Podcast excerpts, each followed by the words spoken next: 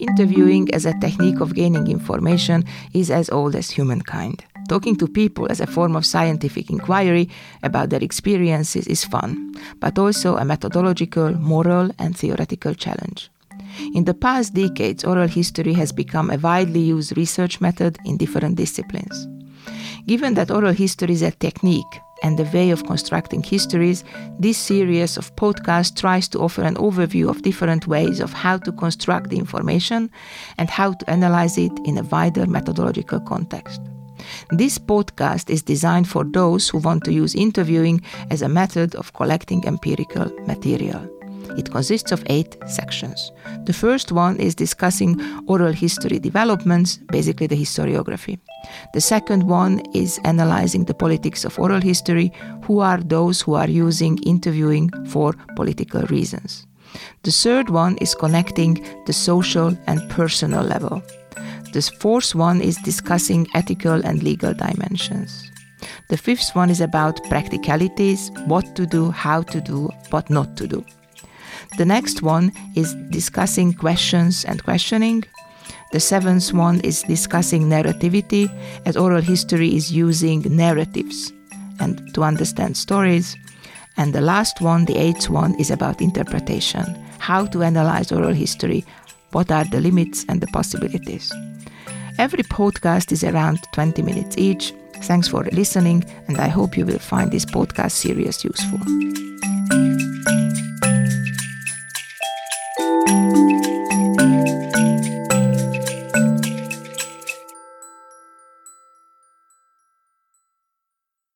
Is the introductory talk about what does it mean oral history and what can we do with this, right? And uh, uh, this, for this discussion, I would like to start with this quote about interviews because if you think about oral history you will immediately think about interviews so we have to start and ground our discussion about what an interview is so here is this uh, uh, definition about interview, and I would like to elaborate this particular on this on this particular quote. So the quote says, in order to understand other person's constructions of reality, we should do well to ask them and to ask them in such a way that they can tell us in terms rather than those imposed rigidly a priori by ourselves and in depth which addresses the rich content that is the, is the substance of their meanings. So if we unpack this quote, we basically have the definition of an interview. So uh, we do want to understand other person's constructions of reality. We will never understand the reality, but we will look at the constructions of the reality. And the way how we are actually getting access to this meaning making process is that we are actually asking the interviewees. We are asking them, but of course the tricky question is how do you ask them, right? So they ask them in such a way that they can tell us in terms rather than those imposed rigidly and a priori by ourselves. It means that we have to ask those questions not influenced by our a priori knowledge, but trying to ask a question which is actually opening up space for the interviewee to try to reconceptualize, reconsider, reflect on his or her particular position and to talk about that particular experience. So we should not be asking questions which are imposing certain categories, interpretations, facts on the interviewee. So when you are asking a question, did you like that particular event? That's a very bad question because it's a yes or no question and it is already influencing the content. It is about liking and the interviewee immediately starts thinking about that I should be liking, so it's a yes or no. Is it a good answer? Is it a bad answer? Right? So, therefore, the open question is really a, a major uh, issue in, uh, in interviewing. Uh, because it offers open ways of conceptualizing the terms, and also in depth, which addresses the rich content. So the rich content is basically what an interview is aiming for. That you have got a thick description, which is this term which is coming from um, uh, the anthropology and sociology, the rich content that is the substance of their meaning. So this is a meaning making process, a construction of the reality, which depends on your open question uh, which doesn't influence by certain a priori meanings and which is actually inviting a very rich story from the interviewee, right? So this definition of the uh, uh, interview, uh, of course, doesn't always uh, it doesn't always about the oral history interviews because there are lots of different types of interviews. So if you look at this particular um, slide, you will see that uh, basically there are structured interviews, uh, standardized interviews, clinical history taking interviews, focus or semi-structured interviews, and unstructured interviews. So what are the differences and where do you put oral history in this particular chart of interviews? Because if you are going into the supermarket and somebody is asking you, will you buy this product? And you are saying no. That's already an interview right? But this is not an oral history interview, right? The oral history interview is, if you look at this chart, is an unstructured interview, which is starting with a particular question, right? Uh, there are structured interviews, which you know I already mentioned, like this uh, surveys or uh, certain polls.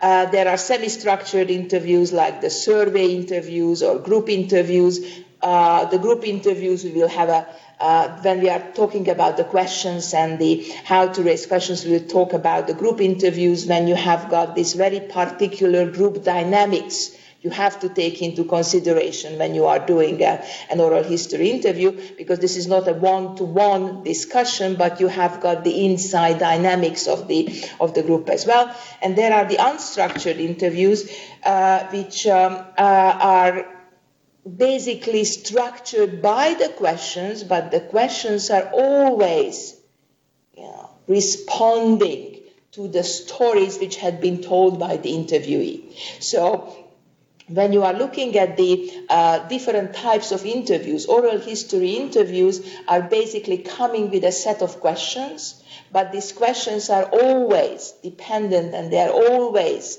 in relation to the different responses which are coming from the interviewees. So it's a kind of loop, it's a kind of reflection, and that's why oral history is such a really powerful tool. Uh, when we are thinking about what oral history is, when we are trying to uh, define what is this particular phenomenon, and this is not easy because there are several schools and several uh, approaches. This is my approach to the oral history that we are actually trying to answer to this particular question, which is who speaks what, in which channel, to whom, with what effect. So basically, you are responding to these five questions. This, deciding who speaks, and this is your decision when you are inviting somebody to be an interviewee for your project. What? What is the content? Uh, in which channel? So, in, what ways this is um, uh, uh, discussed? To whom? Because you have to also reflect on your position as an interviewee and with what kind of effect. So, what is the impact of this particular project? Because when you are asking somebody to reflect on his or her particular experience in the past, when this reflection is happening, this has got a long term impact on the individual's life. Just think about sensitive issues. Let me give you an example from my interviews when I interviewed women who were raped by the Red Army soldiers, and they never talked about this in public. And this was the first time when they were, you know, coming out as rape victims, and it has a serious impact on their future lives, right? Uh, so, who speaks what, in which channel, to whom, with what kind of effect. Right? These are the issues what you really have to take into consideration. And let me give you an example. In the 1970s, when the first survey was uh, done in Hungary about sexual habits of the youngsters, uh, when they were evaluating the interviews, they found out that in a particular region of Hungary, the percentage of virgins turned to be uh, disproportionately high. They were wondering what's happening in this particular region.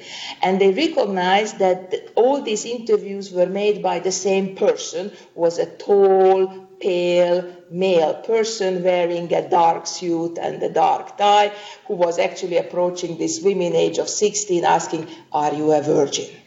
and if you are, you know, this is a story which is actually, you know, explaining you why these questions are important.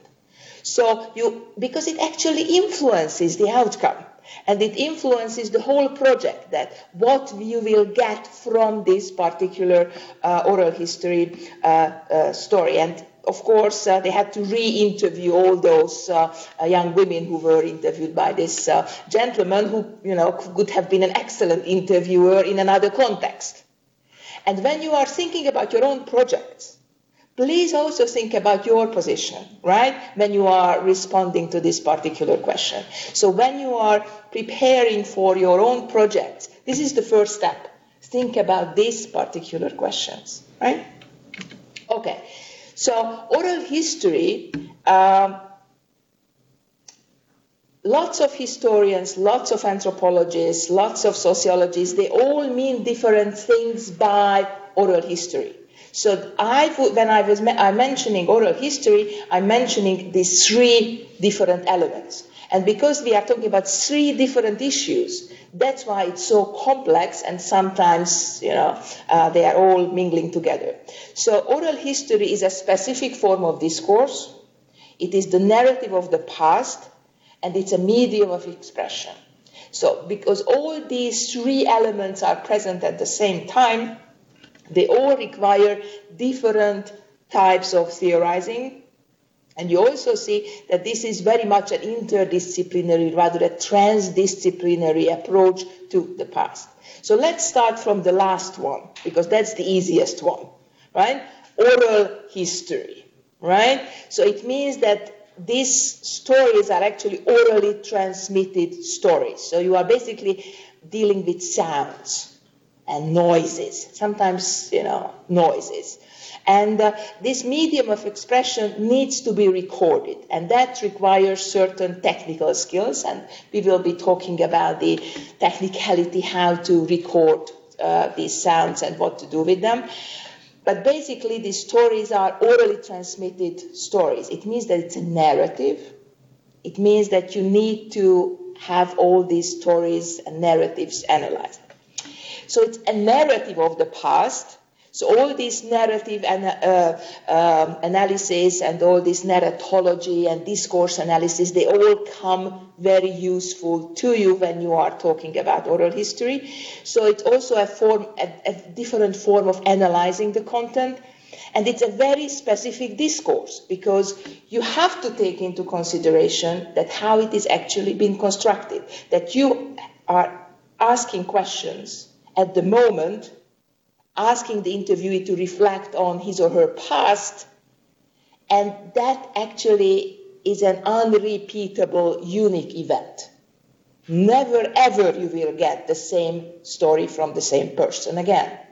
So this is a pretty unique element of oral history that it cannot be repeated. So this is once in a lifetime moment. I don't want to, you know, shock you when you are going out to do your field work, but you know, every interview is once in a lifetime experience. No matter if you are if you have decided to do a project when you are interviewing a person, let's say uh, three or four times, every interview will be different. Every interview will open up a very different world.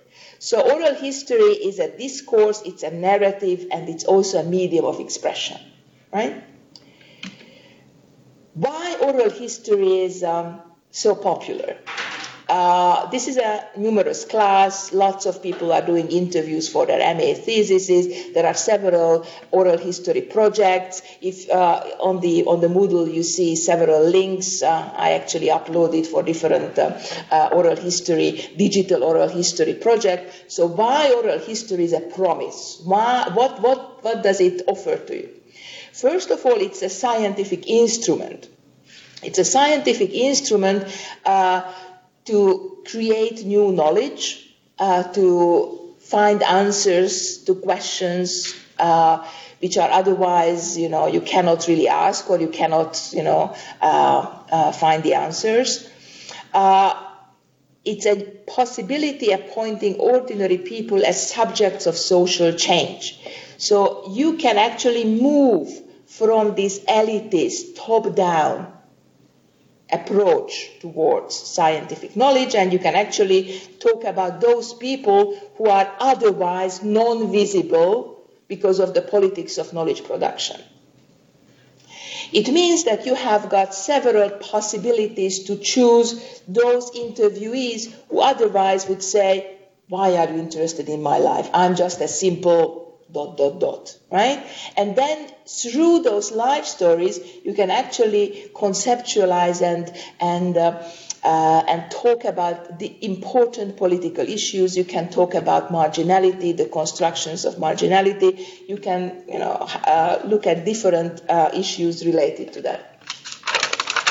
Uh, so this uh, ordinary people as subjects of social change talks about the concept of agency.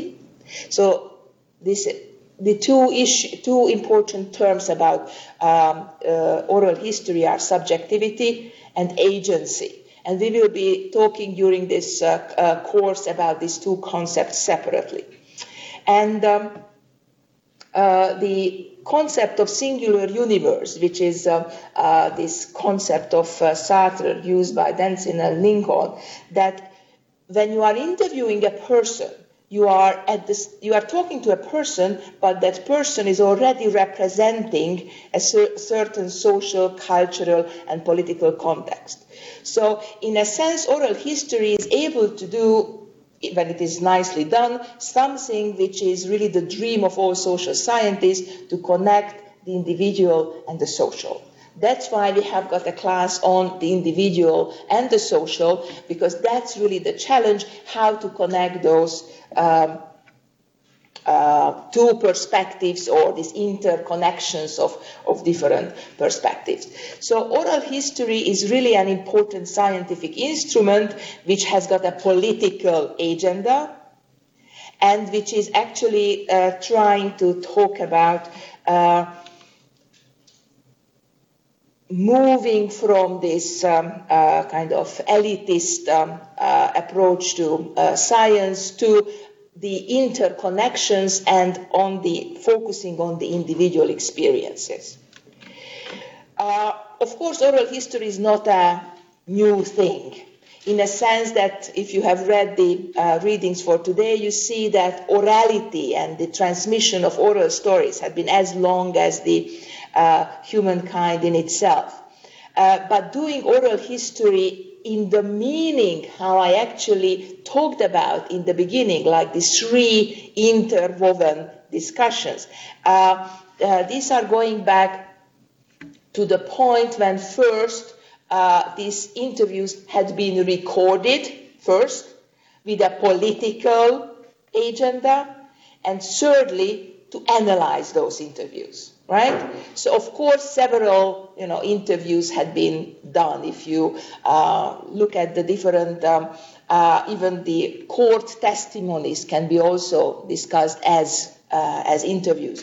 But here, when you are talking about these three meanings of oral history, uh, that uh, uh, then it goes, it has got basically three phases, roughly, but um, we will uh, talk about this um, a little bit um, later in details, how the oral history as we use now actually developed. So the first phase uh, was um, the beginnings of oral history when they were recording somebody's stories as it was, right? claiming for the objectivity for events or personalities, saying that if you are giving an oral history interview about yourself being a part of a political march, that's how it was. That's how it happened. You are basically recording a kind of authentic story how it actually has happened. And in the, in the first phase, oral historians had been sound archivists in the traditional sense of the archive, that they were basically recording stories in order to transcribe and put it into the archive, producing certain archival documents to give an authenticity to the stories. Because as you know, there is this famous saying in oral his, in history that when you don't have sources, you don't have history. So meaning that if you are producing those stories, you will have a history immediately. So therefore, this, uh, uh, this sound archivist phase basically created those missing documents because the uh, laboring people, working class, women, uh, men and women of color, they were not producing those documents. Therefore, the archivists came in, interviewed, and then created those documents which ended up in the archive. So, therefore, uh, the sound archivists are, uh, this is the first phase. The second phase is related to the uh, the movement, the, second wave of the, uh, the 1968-ish movement, the second wave of the women's movement, when these uh, emerging social groups and social movements are actually um, informed by a certain emancipatory political agenda, started to collect stories in order to legitimize their political aims. So producing a certain memory politics. And that is from the 1960s, 1970s. You see that working class archives, women's archives, uh, the different issues related to environmental uh, uh, issues, they are actually being collected and they are, you know, this is the beginning of this kind of uh, uh, social uh, groups and there is a connection between activism and academia. And the third phase, when you see oral history being an academic discipline, there is an institutionalization, there are certain um, uh, practices which have been uh, developed, and raising certain ethical issues. What can you do with those particular uh, uh oral history? Um, uh, interviews. And from the 1980s onwards, the research on memory and memory studies, which is looking at memory as a mediation and as a construction and as a performance, actually changed the way how uh, scholars and activists were looking at these interviews. They are no longer looking at these stories as authentic stories, but they were trying to think about these stories as stories of production of certain meaning making process.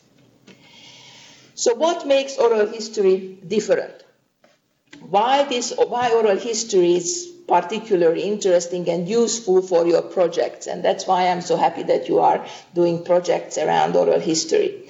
First of all, because of the researcher, because of you, because what you are actually doing. You are involved in this uh, political project of uh, doing certain uh, topics, certain research, which actually will make the difference.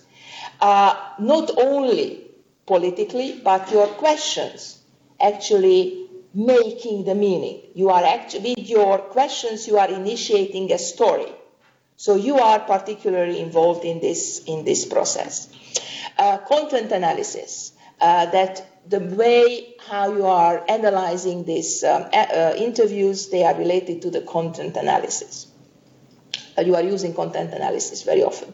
The research method that you are positioning as far as class, race, gender, and ethnicity are concerned. So the intersectional approach of looking at the interviewees and also to the project. that looking at how the certain subjects were constructed in relation to the different forms of discrimination, because that's your topic. You are interested in how these subjects were actually constructed. Uh, um, what makes oral history different? Be- the relationship between the events and the meanings. So there are two terms I would like to introduce here the concept of fabula and the concept of plot. Uh, the concept of fabula is the logical sequence of story.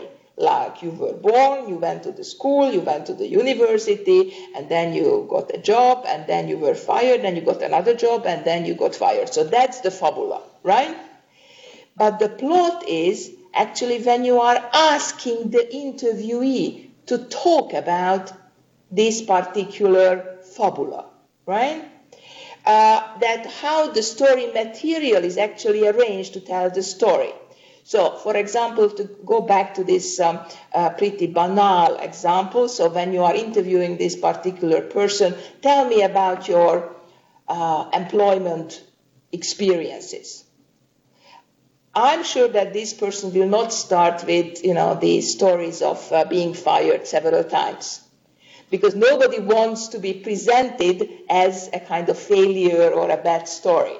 So then you have got this plot, which itself is the story of the analysis, story for the analysis. So then, uh, if I can refer back to the definitions of oral history, right? Then you can basically analyzing the fabula, the plot, the, base, the whole discussion what is happening during the oral history interviewing process. So we will be talking about this uh, very interesting and complicated relationship between the fabula and the plot during this course, because they are all influenced by different um, uh, structures and different um, uh, political and uh, symbolic uh, uh, factors. But the events and the meanings are those what you can actually uh, discuss and analyze in oral history uh, uh, when you are doing an oral history project. Not the events. You will never know what has happened, but you will know what kind of meaning making process is actually happening when you are doing the interviewing. Uh, just to give you an example, there was this um, uh, research project by András Kovács, who is the uh, uh, person at the, who is a faculty member at the uh, Jewish Studies program, who actually interviewed those politicians who on the 4th of November 1956 asked for refugee in the Yugoslav embassy in Budapest, Imre Nagy and the other politicians. And uh, the youngsters who were in, in this group, the children of these politicians, they were interviewed about the history of two hours. When they learn that they can leave the Yugoslav embassy until the moment that they recognize that they will be abducted by the Soviets and they will be not getting the free passage to Yugoslavia as they hoped, but they will be taken to Romania. And this history of two hours had been told by those youngsters who were in the Yugoslav embassy with their parents very differently. Every person remembered differently when they heard the news, what kind of buses were there, what kind of curtain was there. So basically, it shows that memory is not a reliable source about facts, but it's a reliable source about the meaning making process. And with this example, I would like to go for this uh, point about the political agenda. So when you are choosing a project, this is basically taking the side because you have got millions, zillions of possibilities to choose a project, but you have chosen one for this particular course and you have chosen it for a good reason. And this good reason is a political reason because you think that these stories should be told.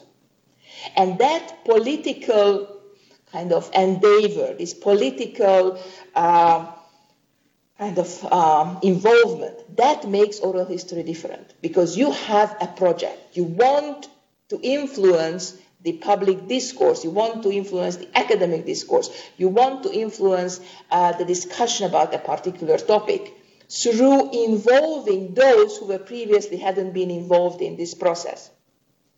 And you are doing it through questions, your questions. Therefore, your participation matters.